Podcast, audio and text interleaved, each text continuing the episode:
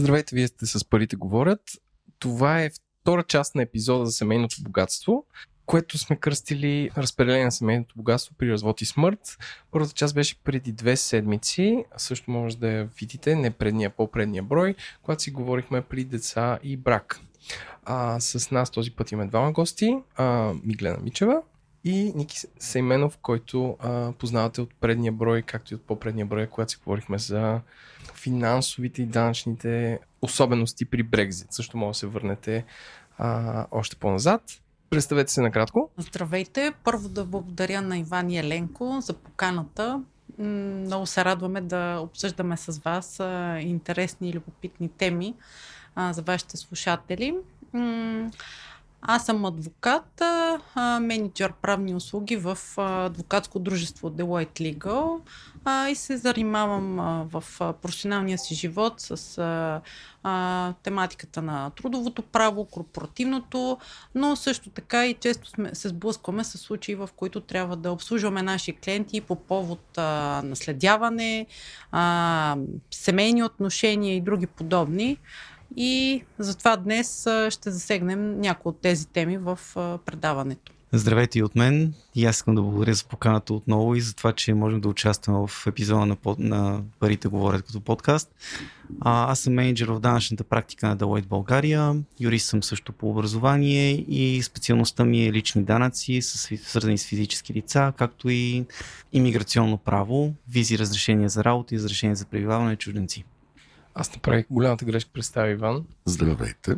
И той е тук с нас. Напомням на нашите слушатели, че много ще се радваме, ако ни подкрепите, като станете патрон на този подкаст, което створите patreon.com наклона черта говори по чертавка интернет, където срещу 5 долара на месец а, може да станете патрон на шоуто, а, след време ще раздаваме мерчендайз и може да влезете в нашото Discord community, където обсъждаме такива и всякакви други проблеми, само че по цял ден. Да започнем с директно първия въпрос. Най-общо казано, какво се случва, когато двама души, които са женени, решат да се разведат? Първо, разбира се, е, следва някакъв емоционален стрес. А, след това, ако, ако си служим с терминологията на нашия законодател, ако е настъпило а, непоправимо разстройство на брака, а, двамата съпрузи стигат, разбира се, а, до решението да прекратят своя брак.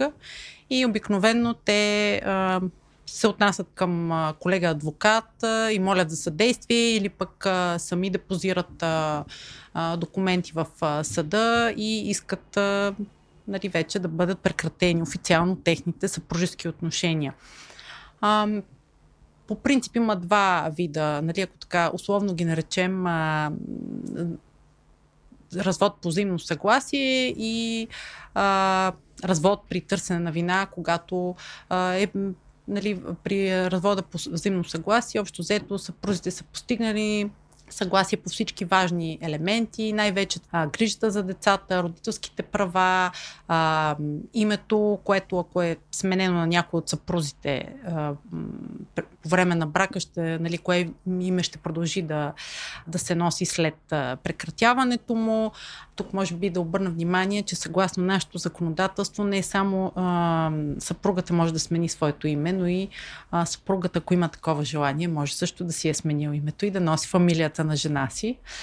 А, ако а, нали, има предпоставки, при които може а, съпругата или съпругата да продължи да носи това име и след прекратяване на а, на брака. Примерно, ако е станала известна в обществото с а, това име, а, може да се сетите за такива в световен мащаб за известни случаи. А, на Тина Търнер запазила името си след прекратяване на а, брака си. Така, ако обаче съпрузите не са на едно мнение по това а, как следва да се прекрати брака, а, нали, вече се а, развива една по-дълга процедура пред съда и съда изследва нали, един вид по-надълбоко причините, които са довели до а, прекратяване на брака и решава в някои случаи место съпрузите, да речем, а, а, кой ще поеме а, родителските грижи на децата, как точно ще бъдат разпределени, ползването на семейно семейното жилище и други въпроси. Тоест, там на местата на съда в този вид развод е по-голяма. Той обикновено се проточва по-дълго. А, сега, хубаво е да обърнем внимание, че по принцип имуществените отношения не са центъра на, на един такъв развод. Тоест, а, а, когато имаме развод по взаимно съгласие, биха могли да се а, решат и тези последици, да се уредят изрично, а, нали, така както е. Като да? казваш уредят, а,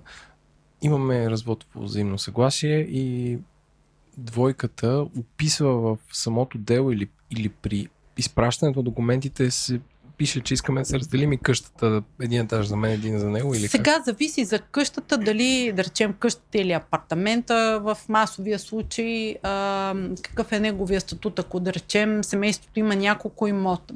Нали, не е само един единствен, защото ако е само един единствен имот а, и той се ползва с статута на семейно жилище, т.е. там живее цялото семейство, децата и така нататък, а, тогава независимо от това, чия собственост е а, жилището, би могло да се присъди там за различен период от време на родителя, който поема грижите за децата. Така че а, това е. А иначе, а, всъщност, имуществените последици много зависят от това какъв е избрания режим а, на собствеността по време на брака. Както споменахме по време на предишния епизод, а, има а, режим на разделна собственост, има вече възможност за сключване на а, брачни договори. И всъщност това, което е хубаво да обърнем внимание, че може би ако м- семейството разполага със съществени а, имущества, а, блага, бизнеси и така нататък, особено ако единия съпруга или съпругата е доста по-добре економически от другия, е добре да се помисли за такъв брачен договор, който да даде отговор на най-наболелите въпроси във връзка с това, кои активи къде но, отиват. но той би могъл да се сключи след брака. Има ли някакви условия или времеви период или както се казва, може да се сключи 6 месеца преди развода? А би могъл, но ам, по принцип това, което е уредено в нашето законодателство е, че той може да се изключи нали, по всяко време нали, от сключване на брака до прекратяване. Той по правило би следвало да има а, действие за напред, т.е. от момента на сключване, но а, така е оставена една вратичка, че той има действие от момента, в който е предвидено в него. Т.е. тук се отваря една вратичка, че би могъл и с задна дата. Но ако е имало съответно разпореждане с някакви а, имущества, преди това, това не може да бъде противопоставено на трети лица. Тоест, така или иначе, правата на другите лица не могат да се засягат от това какъв е избрания режим на собственост за съпрузите. А третите лица, да кажем, ако се купува някакъв имот, който е обект на брачен договор, те как да знаят това нещо или няма значение за тях? Има, има регистър, който е публичен, така че е, лицето, когато прави справки за имота, би следвало това да, нали, да му излезе в справката, то да се Че има запознае. такъв Да, договор. да, какъв е, ако има такъв договор, да, да се запознае с неговото съдържание и да знае чия, чия собственост е бил имота. Тоест в този регистр, освен че е собственост на Иван Иванов, пише, че Иван Иванов е женен и подлежи и, и съпругата му би имала дял. Ами ако има, може да е предвидено в договора, че той е изцяло индивидуална Ясно. собственост. Но става проче Да. тази информация го Да. имаме в регистъра. Има я, да, да. Има.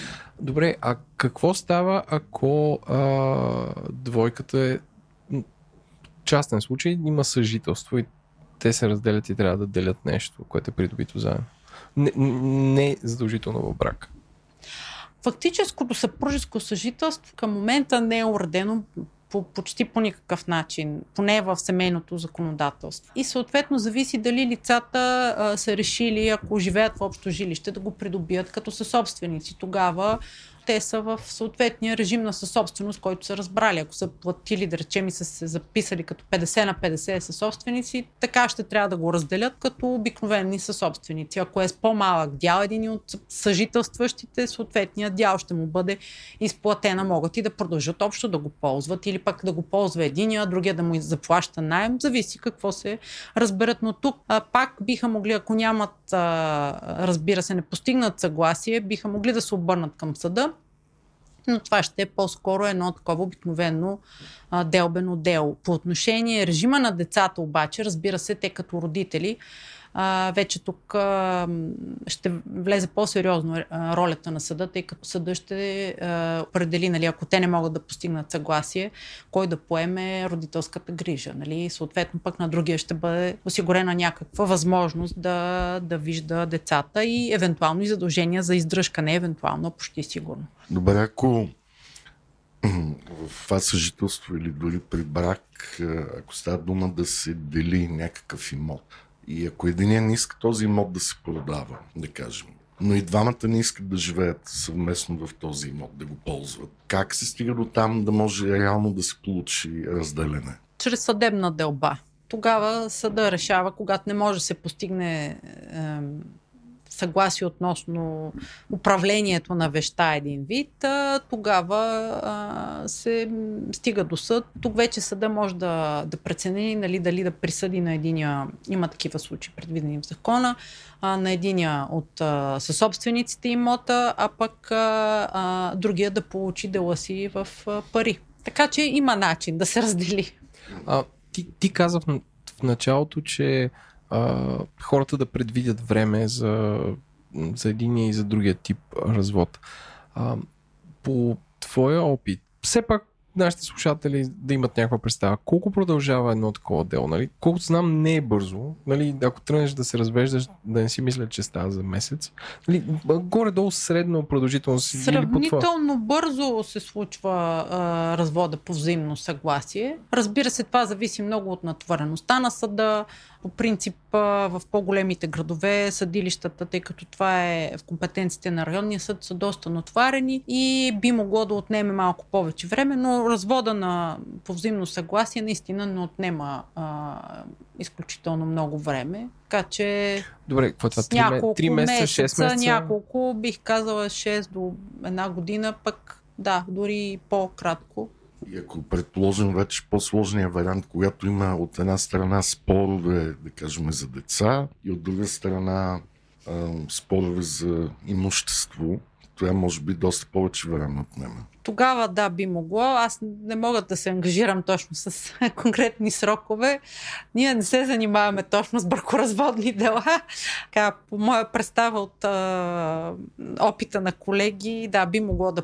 Но в повечето случаи наистина хората а, се развеждат по взаимно съгласие, тъй като ам, това наистина е по, по-бързия начин за прекратяване и за решаване на един проблем, който явно вече а, нали, е назрял за неговото решаване.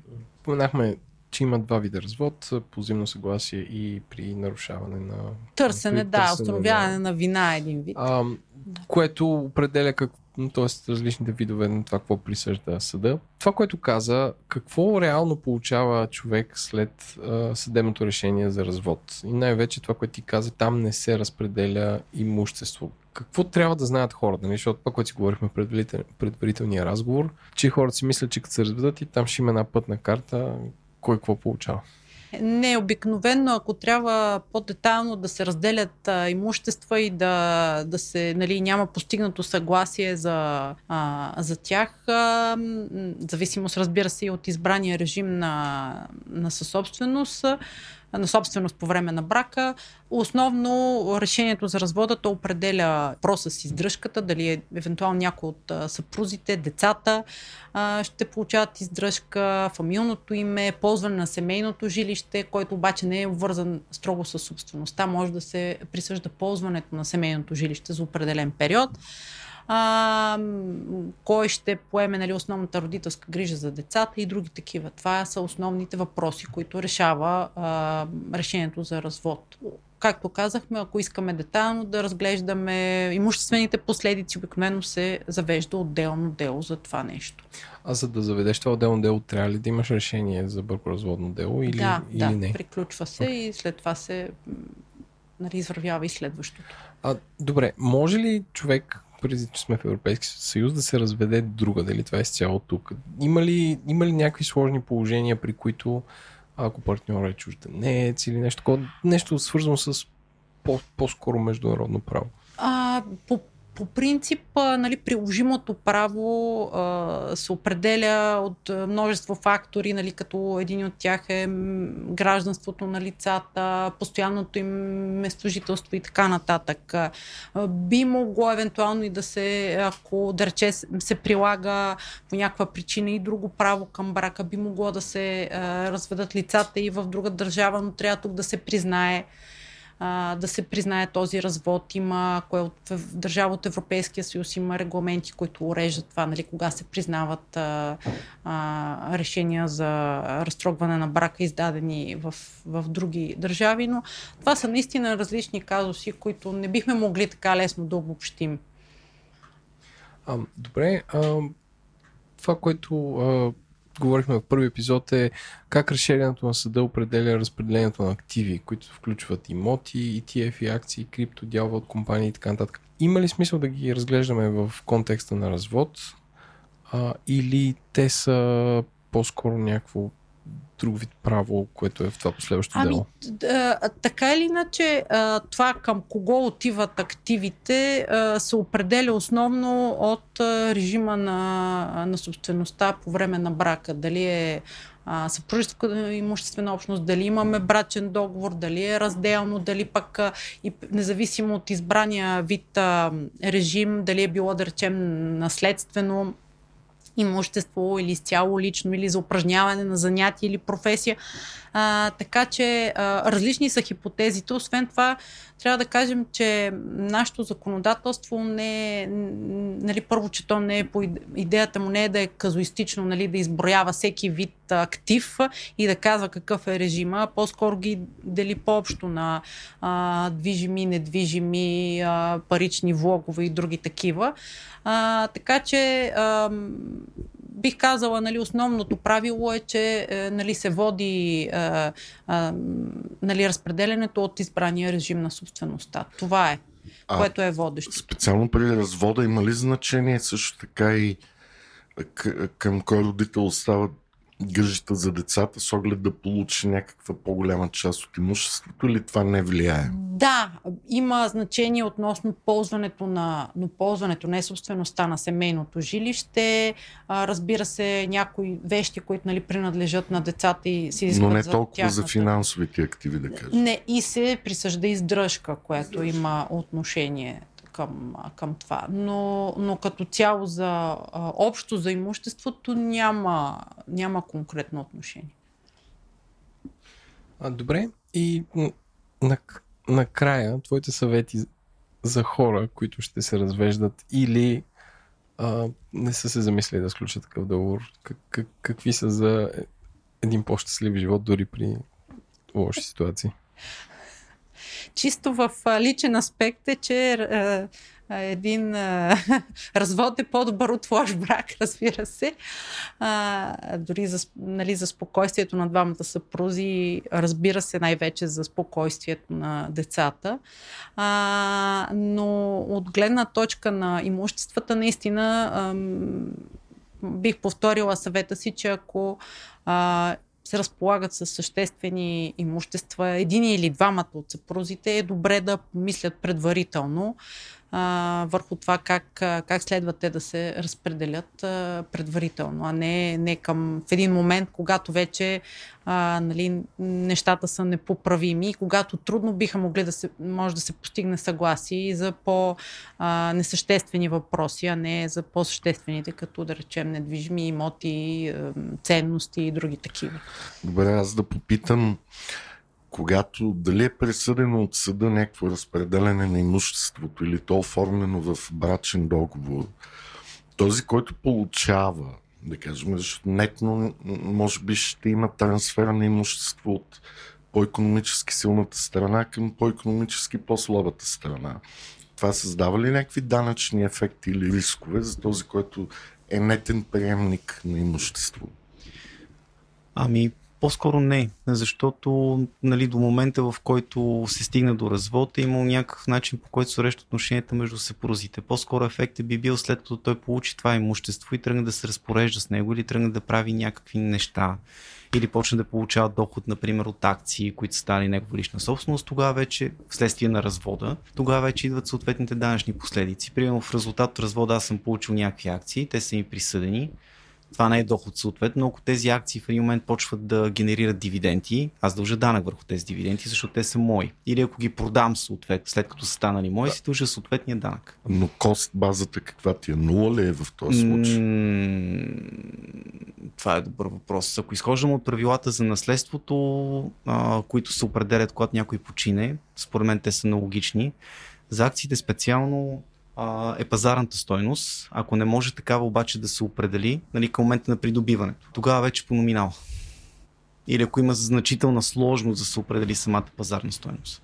Тоест, някак си законодателството приема, че ако има трансфер от едната страна към другата, независимо, че този трансфер е безплатен за получаващата mm-hmm. страна от гледна точка на разход на ресурс, да независимо от това, неговата кост база става пазарната цена, ако има такава, към момента на... Освен ако по никакъв начин не може да се определи тази цена и това е, го има в случаите на наследство, когато примерно а, не може по никакъв начин да се определи цена, да речем за невидижим от визиране и последен казус, тогава го вземат като нула. Но правилото е, че наистина е по пазарна стоеност. Е, тоест, по същество за получаващата страна няма някакъв значителен негативен ефект, ако реши да се разпореди с това имущество, Не. отколкото ако би било да инвестира сам. Да. А, добре, преминаваме към втората част на, на втората част на епизода, а именно какво се случва при смърт. Доколкото знам, когато човек почине, се издава смъртен акт и свидетелство за наследници който отива а, да, при, съответно при наследниците. А, как влияят завещанията на едно такова събитие? Първо трябва да отбележим, че в България завещанията продължават да не са един а, така разпространен начин на уреждане на имуществените отношения след смъртта.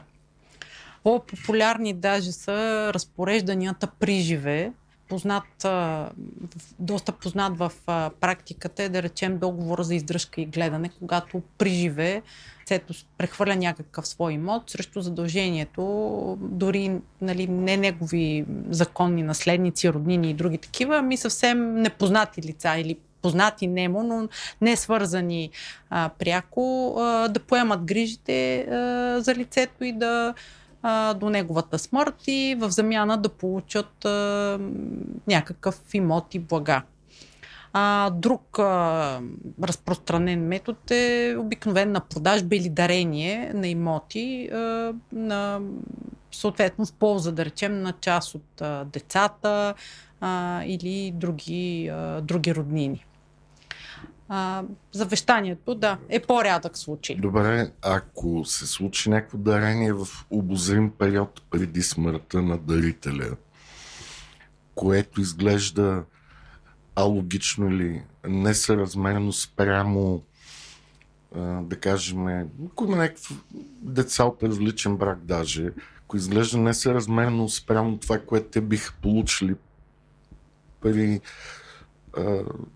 разделяне или наследяване на имуществото без да има завещание или нещо подобно. Това не, не създава ли някакъв риск от обжалване в последствие? Така е. Даренията по принцип по-рядко се използват, защото те са успорими а, по-често срещани са възмезните договори. Възмезен договор нали, е продажбата, също и а, договор за издръжка и гледане. Също и режима на облагане е по-различен при дарението.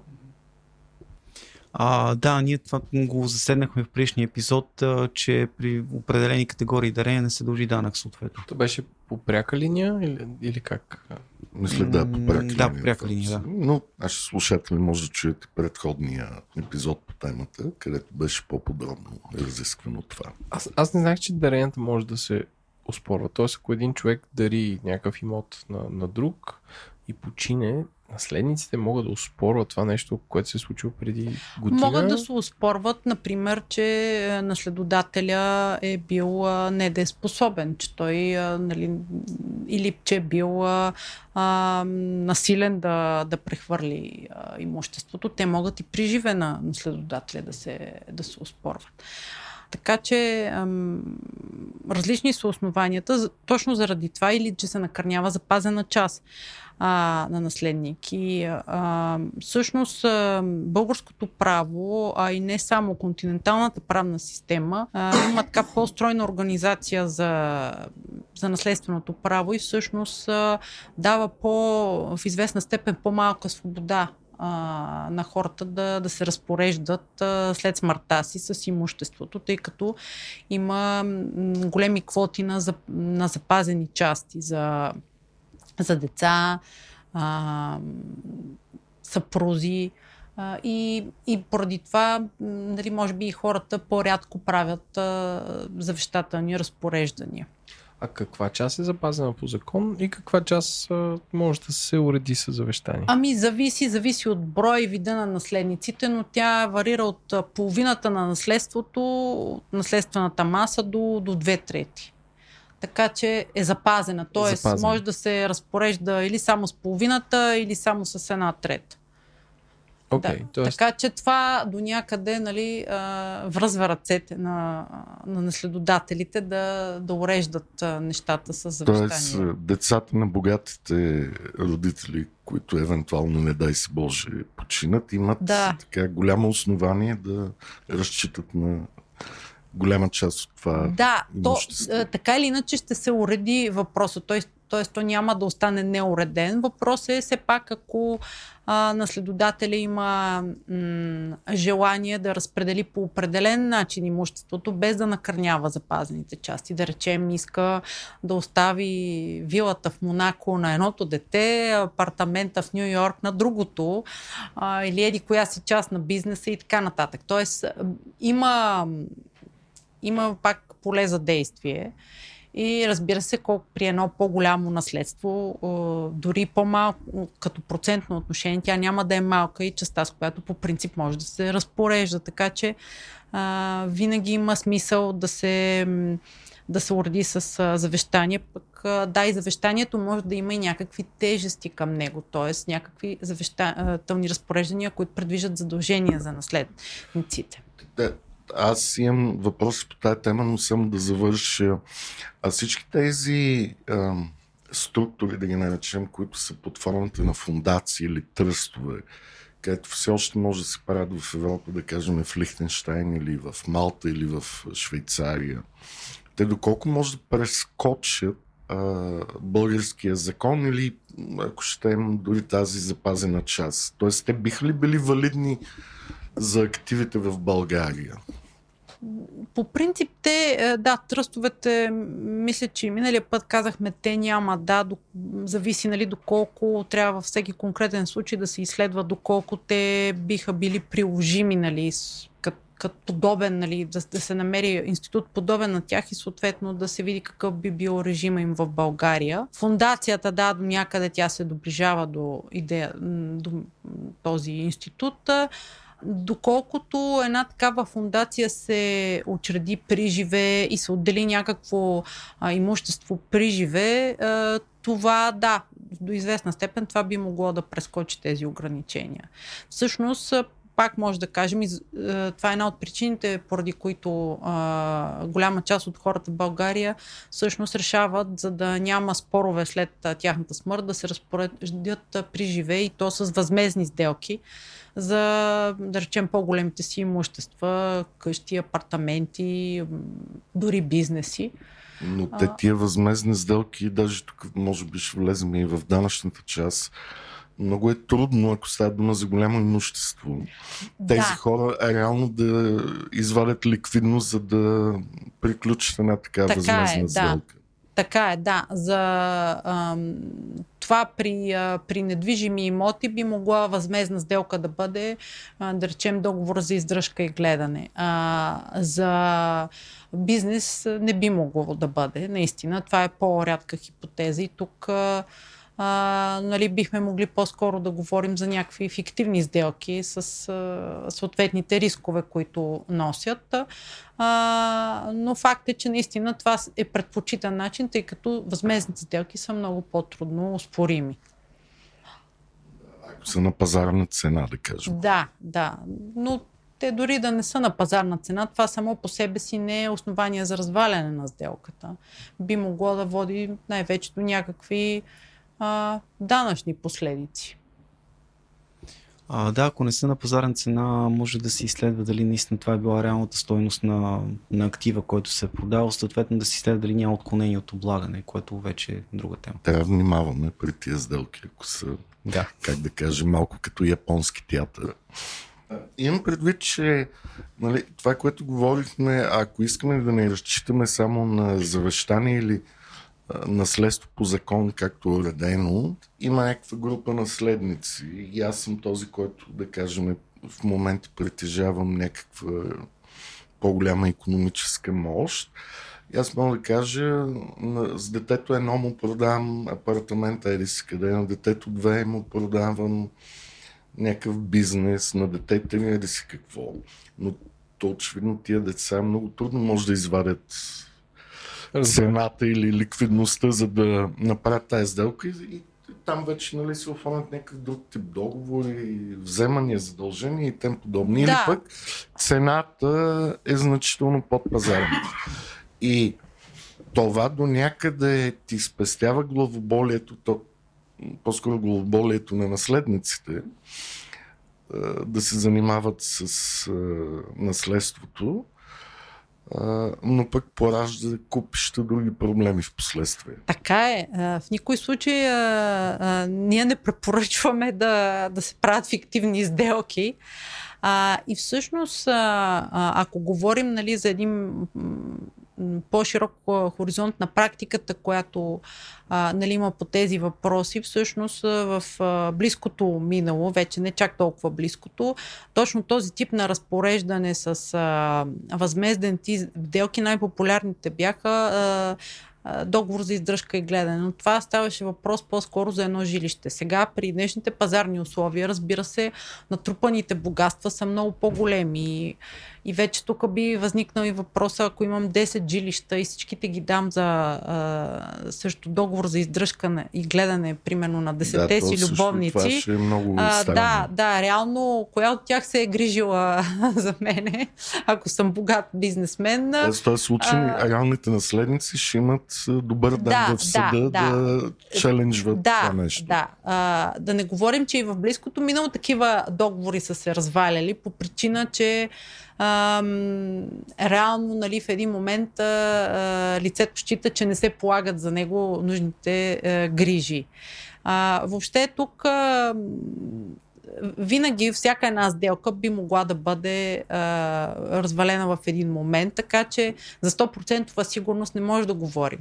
А при завещанията а, това, което също се наблюдава е, че а, понякога те биват обявявани за невалидни поради спазване на формата а, много често има някакви пропуски в а, оформяне на завещанията. Често лицата не искат да дават а, нали, големи суми за изготвянето, нали, професионалист на, на такива документи. Да речем, сядат, написват на компютър нещо, а, подписват се и казват, ето това е моето завещание, но това не е завещание по, нали, по формата, която съгласно... А какво е завещание? Ами има два вида завещания. Едното е нотариално, едното е саморъчно. При саморъчното завещание решение а, трябва да бъде написано нали, на ръка от лицето, трябва да има дата, трябва да има определени реквизити. Много често лице, което... А свидетели да. или нещо подобно? Говоря за саморъчно. Не, свидетели не, не трябва да има. Но... Не, може би да, да кажа, че това е писано от този човек. А, Тоест това как го определя, защото Ами има възможности при оспорване на завещание да, да се оспорва автентичността на почерка, на подписа, да. правят се различни графологични експертизи, нали, да кажеш, че всъщност това уж баща ми го написа, а то не пише по този начин, нали, съответно това не е неговия почерк, не е неговия подпис. По този начин се, нали, това са ни от варианта са такова. Също така, да, то след това трябва да се депозира при нотариус, трябва да си изберем, добре да си изберем изпълнител на завещание. А, ако е пак нотариално заверено, тук нали, риска от грешки се минимизират, тъй като все пак нотариуса той е професионалист, който би следвало да спазва стрикно изискванията на закона. Но пък а, се ускъпява самата процедура, тъй като а, за изготвянето на този документ, ако имуществото е на значителна стойност, а, ще се взимат а, нали, съответните пропорционални нотариални такси. И тогава, ако искаме често да го сменяме, най-добре да е. Да, да, ние точно така сме имали случаи от е, едно лице, което чуждестранен гражданин, което имаше желание, то имало такава практика всяка година да си а, променя някакви неща, да си включва нови а, имущества, да така попроменя, добавя кръга на наследниците по завещание и много искаше тук в България. Обаче като разбра каква е процедурата и какви са таксите на нотариуса, не беше доволно, тъй като каза, че в друга държава, в която то практикувало това нещо, всъщност му взимали някаква много смешна такса, такава твърда, пък при нас не е, не е такава ситуацията. Така че това е скъпо начинание. Добре, в България възможно ли са такива, ако мога да ги нарека, штуроти, да се завещава нещо на котката или кучето, или да отиде в някаква благотворителна организация или... На благотворителна, да, може да се, както и да се дарява, така и да се завещава. За котката и кучето, това мисля, че т.е. начина по който това може да се направи, да се учреди някаква фундация с цел грижа за, да речем, Еленко, мислиш ли за твоята котка вече? Не, не, аз а, сещам се един филм, който гледах а, с а, много възрастен актьор и един от гер... а, Девид Линч играеше в този филм и един от героите беше, се грижеше за котката на, на починал човек, който беше наследник, но не, не, не съм сигурен дали беше абсурдно или, или в някой щат това е възможно. Много зависи от светоусещането на самото семейство, защото аз имах такъв иммиграционен казус, в който ме питаха какво трябва да се премести човек тук с жена, двете си деца и мисля, че беше неопределен брой зайци. И аз си говоря с нали, човек от човешки ресурси. Викам, добре, за жената и децата е ясно, ама за зайците, защо ме питате за иммиграционно? Ми защото те са членове на семейството. Аз казах, окей, нали, те са членове на семейството, за тях има различни правила. Нали. Така че много, много зависи. Въпрос на Иван беше абсолютно уместно. Няма нали, как да се завеста конкретно в полза на домашен любимец. А, трябва да е с някаква фундация. А, добре, а Ники, може би към тебе, как се, какви са данъчните детайли или данъчните тежести при наследство? И има ли разлики при различните видове активи? Ами, всъщност тук данъчното облагане е на две нива. Едното е по отношение на пряк подоходен данък, нали, който е физическите лица, а другото е за местния данък, нали, за самите вече недвижими имоти, които се получават. Сега, закона за данъците върху доход на физическите лица казва, че не се смята за доход имуществото придобито по наследство и завет. И също не се облага с данък а, дохода, придобит от разпореждане с едно такова имущество. Закона за местните данъци и такси казва нещо друго. При откриване на наследство, данък наследство не дължат роднините по права линия, т.е. деца, внучета, както и преживелия съпруг. Т.е. той дали на две категории наследници. Тези, които не дължат, нали, роднините по права линия и съпруга, и тези, които дължат. Това са приемно брати и сестри или други родни. Като за втората категория, случай, нали, че няма преживял съпруг и нисходящи по права линия деца и внучета, има различни ставки на данък. А, тя е по-малка, мисля, че беше нещо от сорта между 0,4 и 0,8 на 100 за брати и сестри, при наследствен дял обаче над 250 хиляди лева. Или съответно между 3,3 и 6,6 на 100 за други роднини, отново при наследствен дял над 250 хиляди. Специфичното е, че нали, в 6-месечен срок след като почине наследодателя, трябва да се приеме наследството, съответно да се извади удостоверение за наследници, смъртния акт, нали, той се издава почти веднага, както каза Меги преди малко.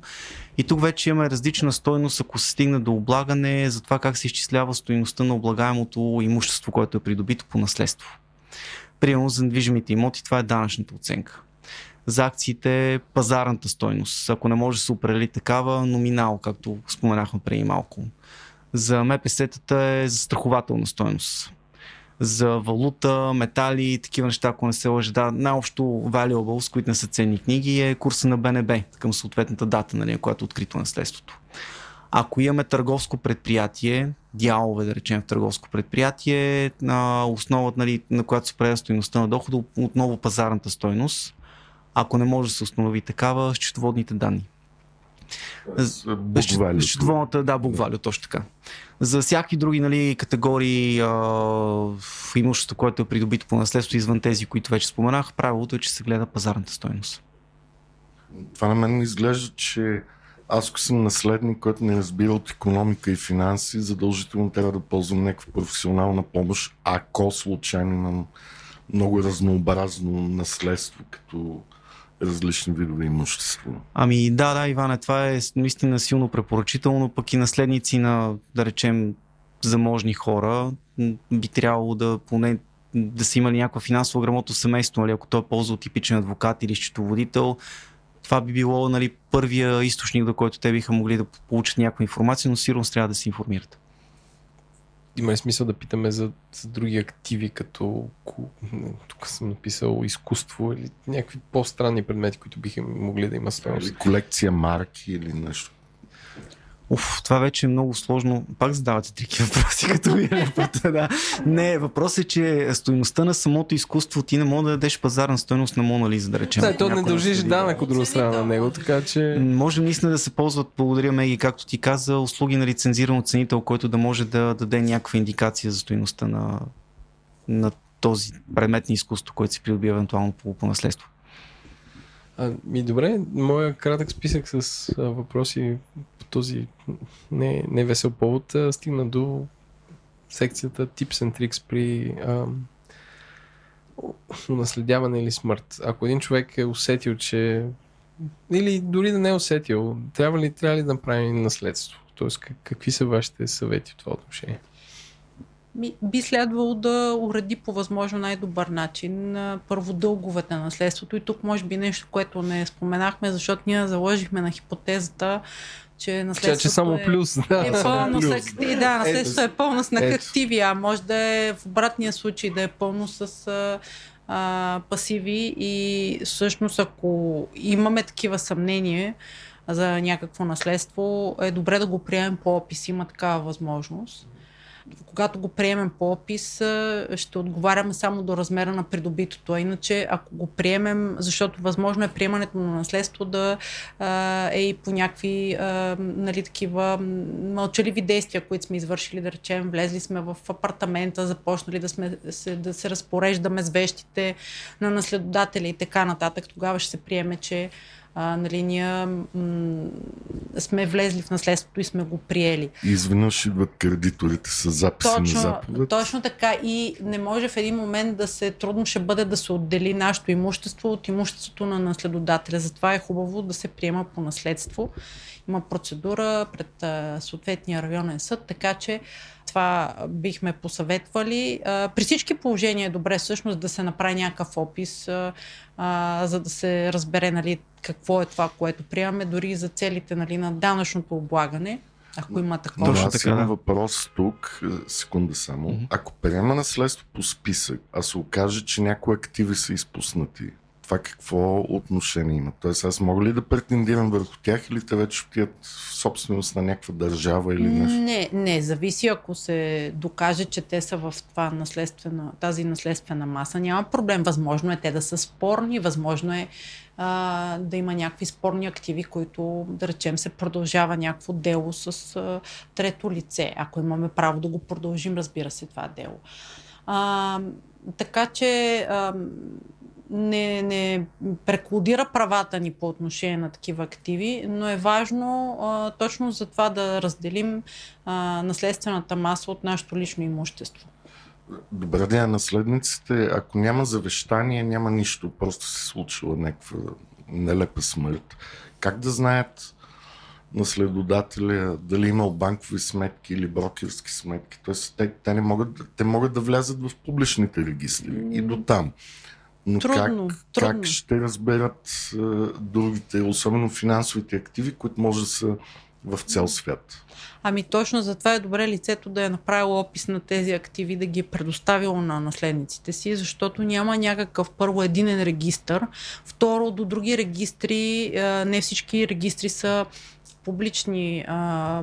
Имали сме такива случаи, когато ни питат за, да речем, за банкови сметки в чужбина а, тогава м- просто трябва да... М- няма един отговор как да стигнем нали, до тези. Но, но има ли такава, да го наречем, ако щете, форензик функция, т.е. аз да кажа, имам основателни съмнения, че наследодателя имал сметки в други държави. Ето ги документите, аз съм му наследника. Това може ли да бъде изследвано по частен начин или няма такъв вариант? Ами за други държави ми е трудно да отговоря. Ам, нали, как би се случило, но при всички положения, ако има някакъв единен регистр, им, имаме право по съответното чуждо законодателство за достъп до него, ние при всички положения трябва да докажем правата си на наследници, дали по завещание, дали по а, закон. А, да, да, нали, да предоставим необходимите документи, акта за смърт, а, там документа, който доказва, че сме наследници. Да, но все пак в банките не може да влеземе да питаме има ли пари съответното лице. Ами... Ако не знаеме, че има пари. В... Ами точно това ще направим. ще отидем и ще отправим запитване, защото а, по друг а, начин трудно бихме могли. И да, в Европа има над хиляда банки, което е доста а, така. Аз знам, че в България е много тежко, защото тук има колко 30 и да, при почина а, човек трябва да ходиш във всяка една и за смъртен акт и да казваш добър вечер. По принцип би следвало лицето да е декларирало пред БНБ. А, но честно казано не съм се сблъсквала с такава процедура, не съм наясно дали има, да, да поискаме информация, защото по принцип всеки трябва да декларира дали го прави. Сега има административна а, отговорност, ама дали го правят да, да, да декларират а, банковите си сметки в чужбина. Така че е възможно да стигнем до хипотеза, в която реално да не знаем за някакви имущества. А самите институции, като банки, брокери или други, да ги наречем кастодиан организации, те нямат ли, те, те винаги имат задължение да проверяват статуса на своите клиенти веднъж на 6 месеца или една година, да кажем.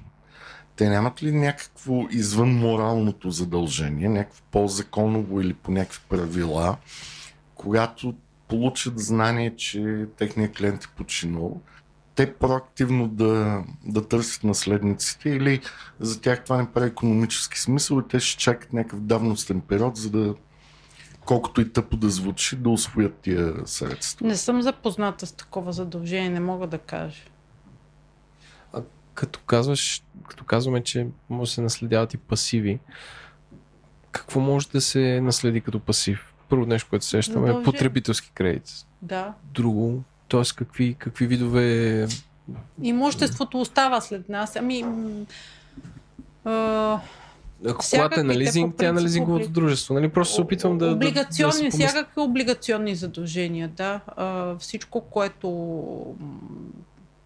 присъдени обещания, които вече са дължими, всичко, което, което не изисква, не е продиктувано от някакви лични качества, лични отношения на наследодателя, всичко, което е с парично изражение, по принцип, като дълг, нали, може да се наследи. Не, то, това понякога може да е доста голям капан, ако се замислим. Точно така и затова е хубаво да се подхожда внимателно и да се приема по опис наследството, за да може да се предпазим от евентуално такива, а разбира се и от недопросъвестни кредитори, защото и такива биха могли да се появят. Да, да, някой взел лист подпис, нещо написал. Да, да, да.